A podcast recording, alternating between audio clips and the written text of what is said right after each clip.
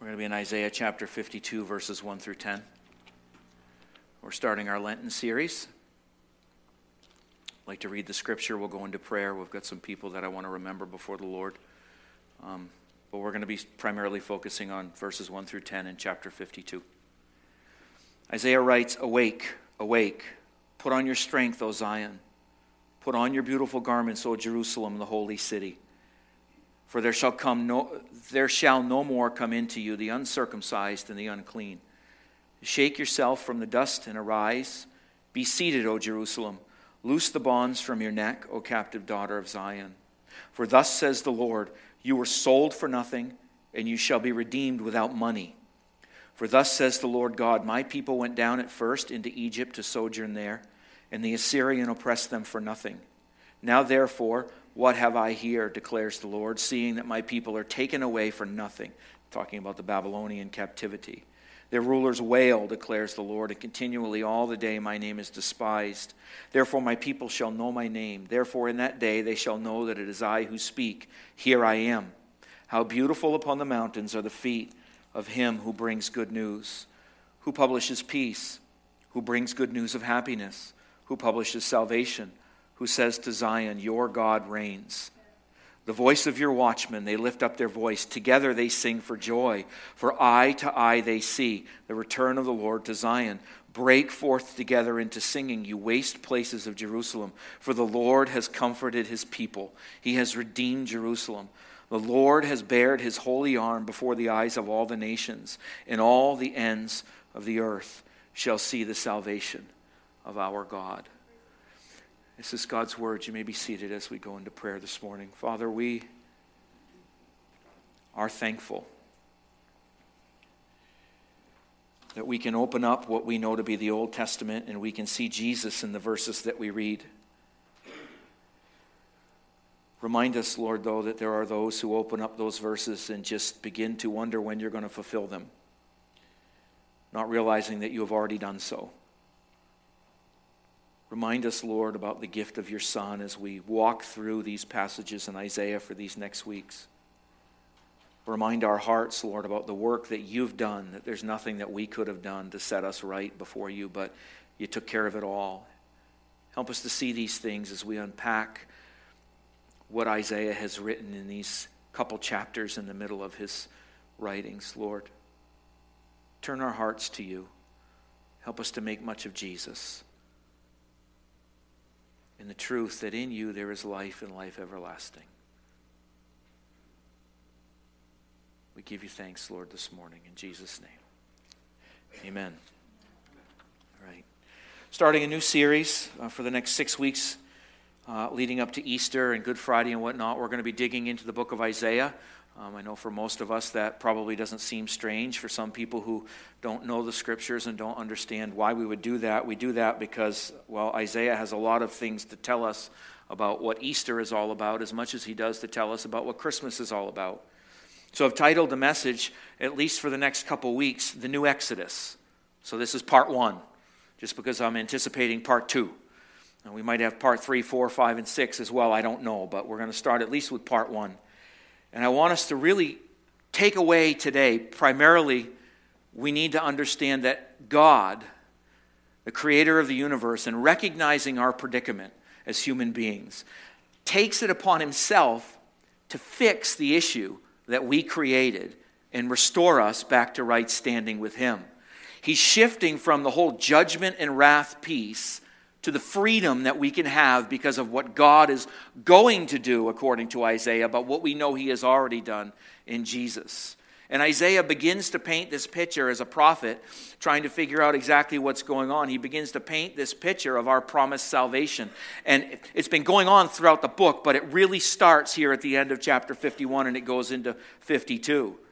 Isaiah has been a long-time favorite Old Testament book of mine. It's the largest, I believe. It doesn't have the most words, but it's 66 chapters long, and he's the largest of the prophets. And he holds so many different facets of God's story in dynamic tension in his writings, right from the beginning until the end, that many commentators, if you open up your books and you start tearing them apart, think that more than one Isaiah existed to write this particular book. At the very least, some commentators think two, some even think three. I think, because I'm not a real complicated guy when it comes to stuff like this, I'm going to be inclined to think um, Isaiah wrote it. One guy.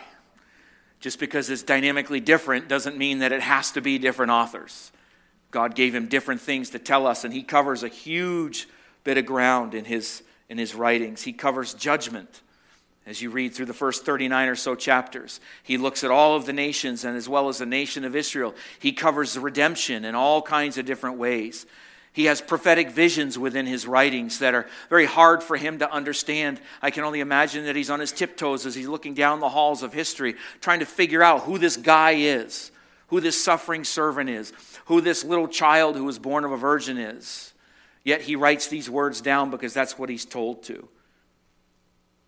Very clear pictures are painted in Isaiah, at least for us anyway, because we can look back through the lens of history. He's looking forward.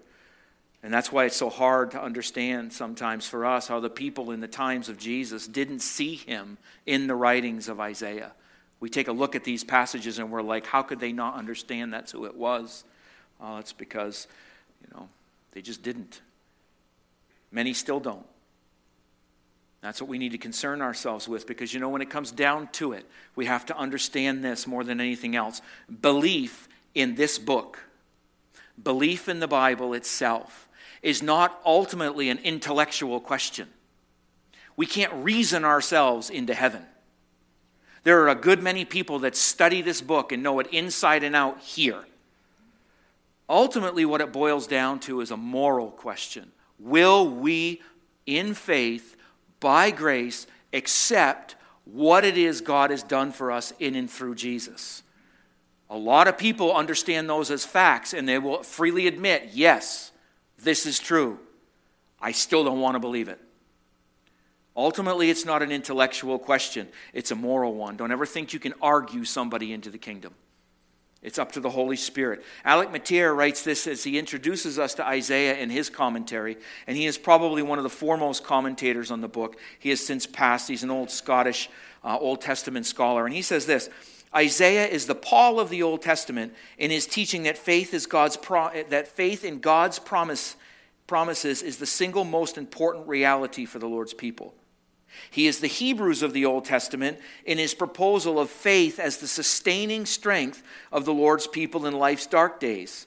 He is also the James of the Old Testament in his insistence that faith works, proving itself in obedience. Behind all this lies the history through which he lived, this is Isaiah, and the future events as he envisaged them. So, in other words, he does everything that Paul, the writer to the Hebrews, and then James explains for us. In his faithfulness, he puts it down. Isaiah himself is quoted in the New Testament more than any of the other Old Testament prophets combined. So it's important that we understand that. In his writings, we find Jesus pretty much everywhere. The one that this entire book, not just the book of Isaiah, but the Bible itself. The Bible is not a book about the Bible. The Bible is a book about who? Jesus. Every place we look will ultimately point to him, whether through symbolism or prophetic utterances or just direct words. They will always point to him. We find Jesus throughout all of this. However cryptic at times it may seem, that's what we're looking for. There is much to spark our interest in this book. There's much to spark our interest just even in these two chapters. And to challenge us not only to be engaged in our own minds and our own heart, but with folks who have lost hope and actually believing that anything in this world can be true. There's much there to be wrestled through and to be encouraged by. It's quite a story. When we come to it as if we've never read it before, it's actually a beautiful story in my mind that never gets old and it is never boring if we read it and we see it and we live it for all it's worth. I've studied the Bible for the better part of 32 years of my life, and every time I go to a passage to tackle it all over again, I see something new. And not because God has changed the words around, but because He has grown me to the place where I can see the things that need to be seen. See, because it's really hard to imagine when we think about this, reading the whole book of Isaiah, how it could be that this one that was born of a virgin, that son given, whose shoulders would carry all the governments upon this world, is that same exact one who would bear our griefs. How is that? How do we make that work? The same one who is going to be pierced for our transgressions. How can the, the, the, son that is given, that, that virgin born one who is going to rule the entire world, be the one who's crushed for our iniquities? But that's the paradigm that we have in Isaiah. That's the dynamic tension that we are faced with because that is God's story. He's going to take upon himself what needs to be taken upon. The greatest one ever told and ever given to humankind we can find in these 66 books that we call the Bible. And my prayer over these next six weeks of Lent and Easter is that we settle some time for ourselves to be focused on these things, to be prayerful, not only for one another and the person that we have on the card that we have, but that the Lord would open up our hearts, show Himself to us in and through His Word, and show us our, our Savior as well. See, we're going to discover, I hope, if I do my job well, some answers as to why it is God did what he did, the way he did it, in order to rescue us from our predicament. That we are hopelessly lost in sin. And without help, we are stuck where we are. And how it is he then wants to use us as servants once he sets us up to be able to reach the world as servants of the King of Kings and Lord of Lords for those who don't know him yet. You see, we are not nor have we ever been designed to be, no matter how much people want to convince us, to simply get through life as best as we can, safely arriving at death and knocking on heaven's gates. That is not what we are designed to do. We are saved with purpose and for a reason. Motyer, again, in his devotional commentary, which I have read, we're going to be quoting from him a lot because, well, I like him um, and because I've read him a lot. Um, he talks about these verses in 52. This is what he says The great objective, the fight, too, he's talking about the, us as Christians. He says, The great objective, the fight, too, of the Christian life is to be what we are. To be what we are. Not seeking or striving after some future blessing, but exploring and experimenting even more fully the complete salvation given to us in Jesus. It's not just I checked the box, I said the fancy prayer, and now I'm hoping that the world goes to hell in a handbasket because they're so rebellious and I get to go to heaven in glory. But how can we be what we are, fully the image that God has created us to be? See, at the time of his writing, neither he nor Israel knew Jesus. We all know that. They did know the promise of the one to come. They understood that God was going to be sending someone to redeem them the time when the world will be fixed and it will be put back to right, so it will be operating the way it was supposed to. Evil will be judged with, sin would be dealt with. And part of what is happening here as we take a look at this at the end of chapter 51, one of the verses that I read, and then on through chapter 52, is the ending of wrath and the beginning of freedom from their sin. This may unsettle some, but let's unpack this and let's take a look at the truth of what the scripture says.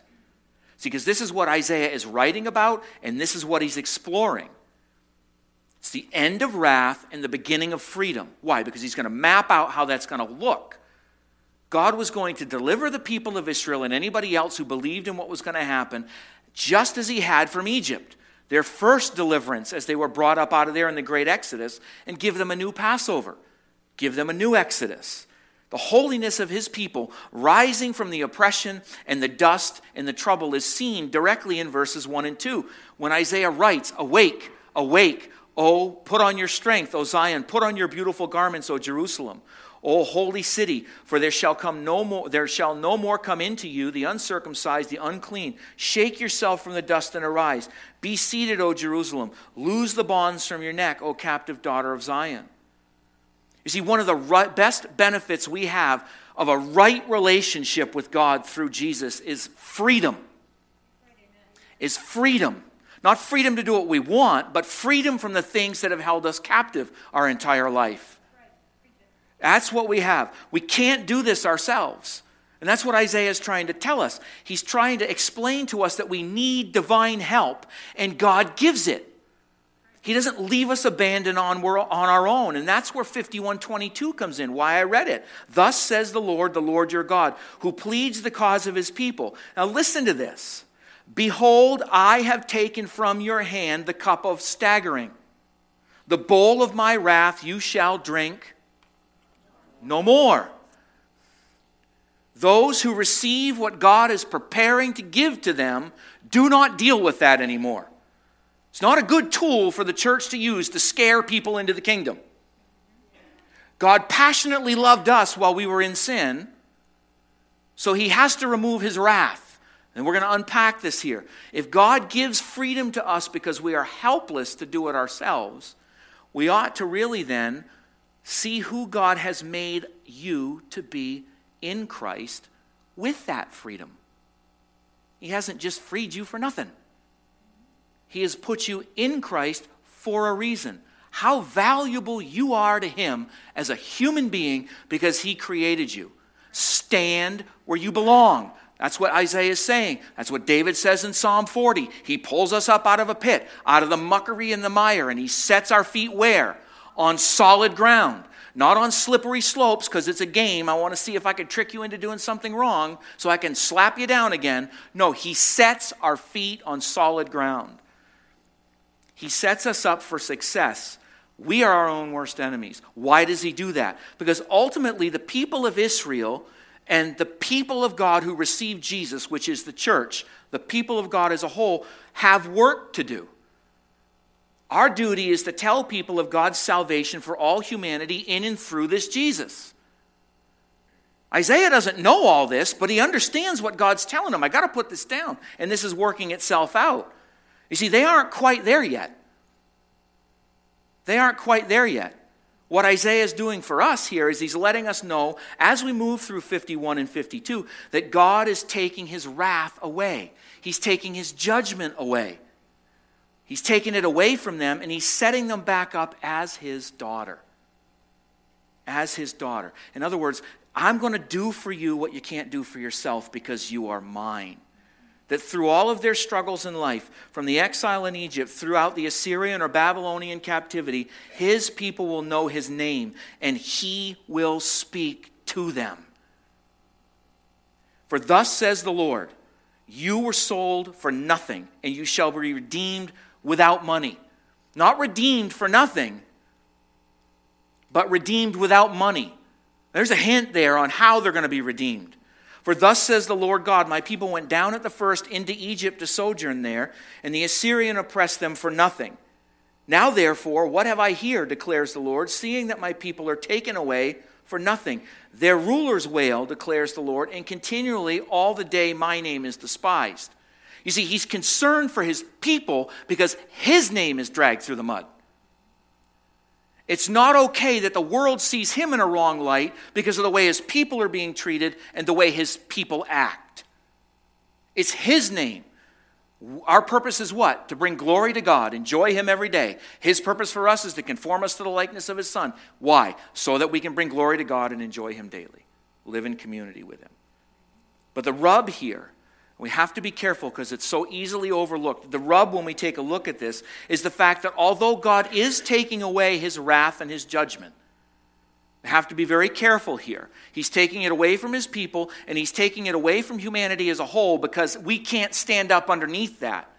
It doesn't, nor can it ever just disappear. It has to go somewhere. Because if he's a righteous God and he's a just God, he can't just say, okay, you have messed up totally. We're going to wash our hands of that. It's okay. No, that's not the picture that's being painted here. It has to go somewhere. In other words, as John Polkinghorne says, when you take a look at the universe and we understand God, there is no free lunch. Somebody at some point needs to pay. My salvation was free for me, but it cost Jesus' life. Somebody somewhere has to pay. Motyer says this Transcendent though he is, his sovereignty is not remote. And I love this line His sovereignty is not remote. He's the creator of the universe, he runs the whole thing. But he says that he is practical in every day for God's people. He is the Lord revealed once and for all as the God who saves his people and overthrows his foes. Your God, the God who freely committed himself to you and your welfare. And fourthly, the God of absolute justice and legality who defends. In other words, he pleads your cause. He pleads the cause of his people, and he takes their case to the bar of justice. He stands in your place because you can't stand. I can't stand. So, as the story begins to unfold, read it as if you have no idea that Jesus was and is the answer. And you're going to see something beautiful unpack itself here in the weeks ahead. This suffering servant that nobody really knew about and couldn't make sense of, who had done absolutely nothing wrong, takes upon himself the wrath that God removed from his people. Because it has to go somewhere. That's why Paul tells us, and the song tells us, that the wrath of God was satisfied where? On the cross. The wrath of God was satisfied. You know what that is? It's justification. It's pictures of the atonement. Ultimately, very simply, that's grace. That is absolute grace. And it's not the cheap grace that people grab onto. We fill out a card, we check a box, we say our name, and we go on about life doing whatever we want. This is the tough, costly grace that was bought and given at the expense of another for you and for me. And we ought to live under that understanding that my life eternally cost someone else their life. That's grace. And that's not cheap if we see it that way. You see, all of humanity deserves justice. There is not one of us sitting in this room that does not deserve to stand before the bar of the God of the universe and be judged accordingly. That's just a fact. Instead, Isaiah is beginning to show us here. Instead, we have somebody else who stands before that bar for us. And we receive the grace that is given to us because of what this servant did. Jesus stands there and he looks at every one of you and he looks at me and he says, Mine. Mine. Now, I got that one covered too. I've got her covered. I've got him covered. Oh, she's coming up to the bar and boy, she was, but no, mine. That's what we're seeing here. See, Paul in his letter to the church at Rome paints this picture for us really clearly. For a while we were still weak, at the right time, Christ died for the ungodly. For one will scarcely die for a righteous person, though perhaps for a good person one would dare even to die. But God shows his love for us in that while we were still sinners, Christ died for us. Since, therefore, we have now been justified by his blood, much more shall we be saved by him from the wrath of God. Why? Because he took it on himself. He took it on himself. For if while we were enemies, we were reconciled to God by the death of his Son, much more now that we are reconciled shall we be saved by his life. We are weak. We cannot help ourselves. We can never perform our way into God's good graces. We cannot do it. Let us then be very careful not to require of other human beings what was not required of us.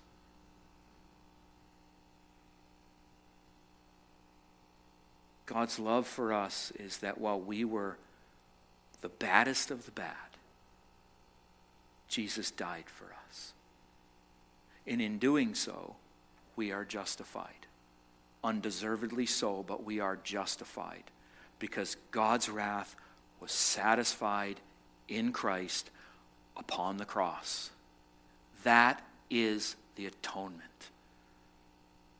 By his stripes we are healed. Not necessarily my sicknesses, but my eternal soul is healed because his wrath was satisfied in Christ upon the cross.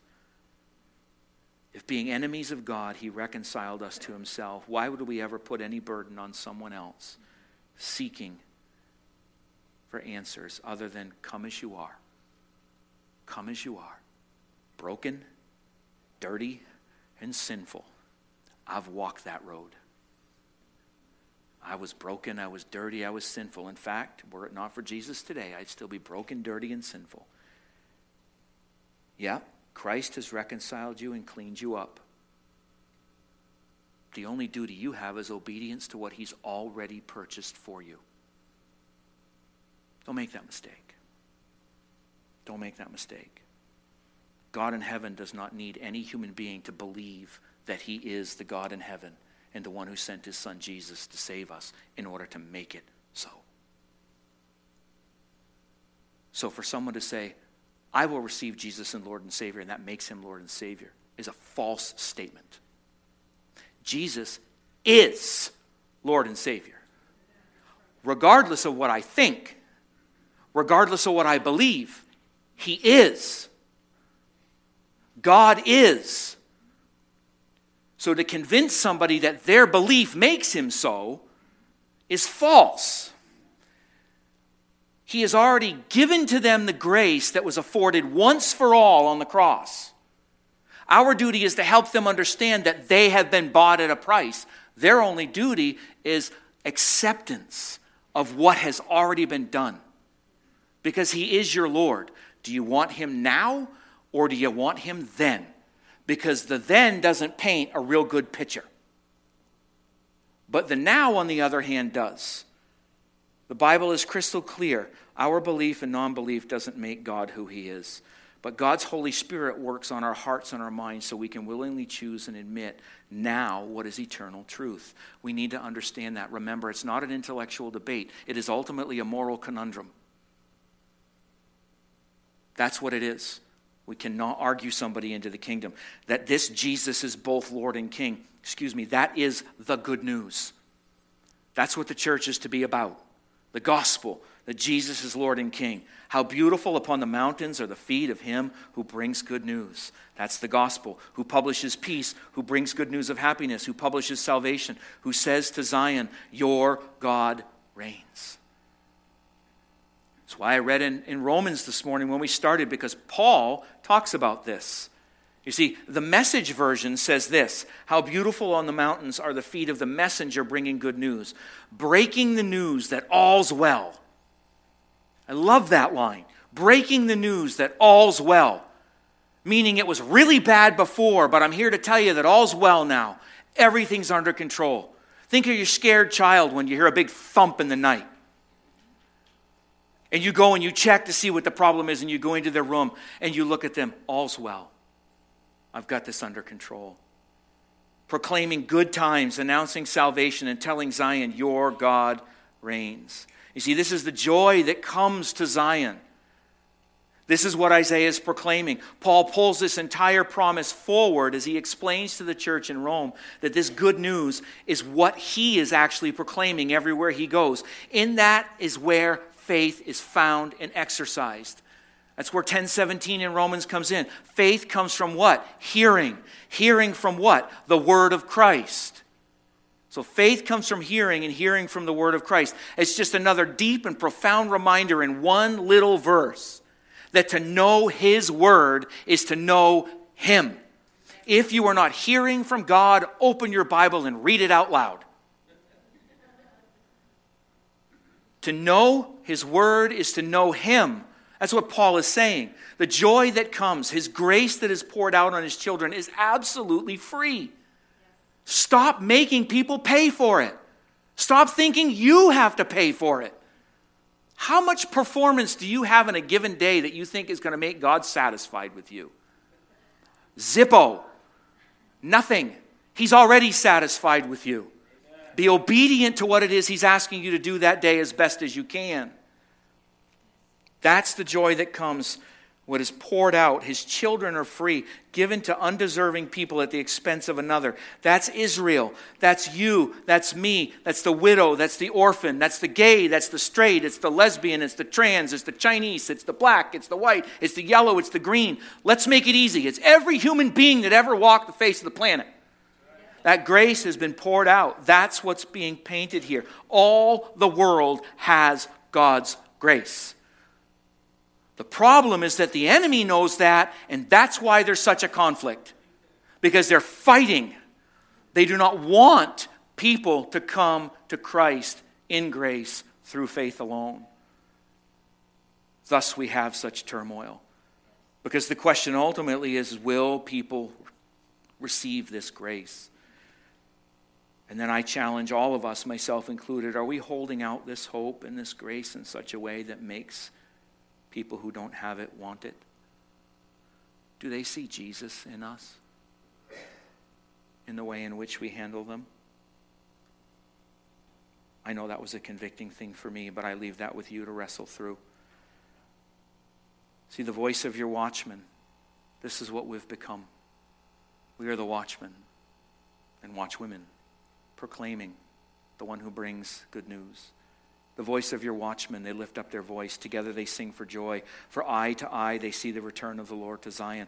Break forth together into singing, you waste places of Jerusalem, for the Lord has comforted his people.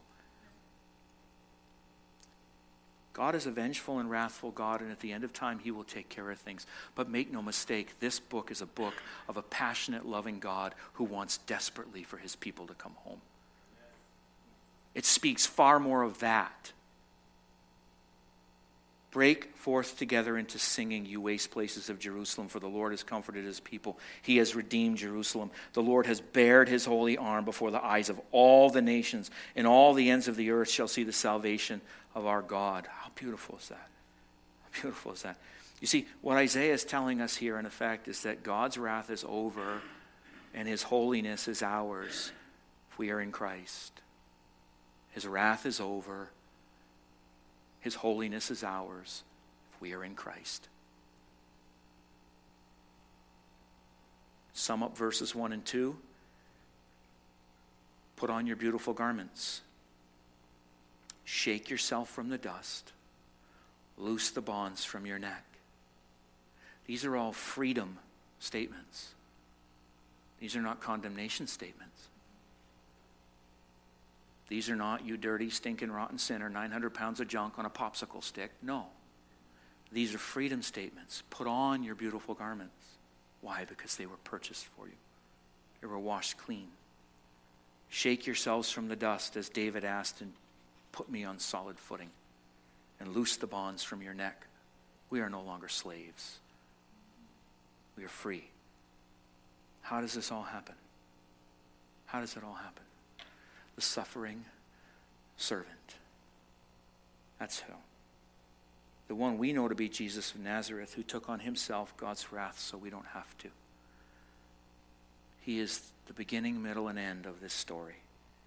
Our challenge, my challenge to you, is to see this, to learn to live it so very fully, and to share it as freely as Jesus did with you and me in all of its beauty. Part of understanding this new Exodus for all of us is really getting a hold of what this looks like.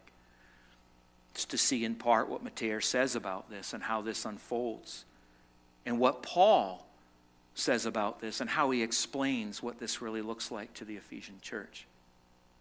And with these two quotes, I close as the worship team comes up. Motyer says this Believe that his wrath is a thing of the past Dress yourself in your new robe of righteousness. Start walking that separated pathway. See, just a real quick comment on that. That's costly grace. That's not cheap grace. That means that his wrath has been removed from you if you're in Christ, but that doesn't mean we're free to do whatever we want. His grace, the costly grace, means that we live a particular way, we operate a particular way. Yahweh has himself taken away his wrath. That's 5122. It's very clear. Himself accomplished the total work of salvation. Not a thing you or I could do to earn it.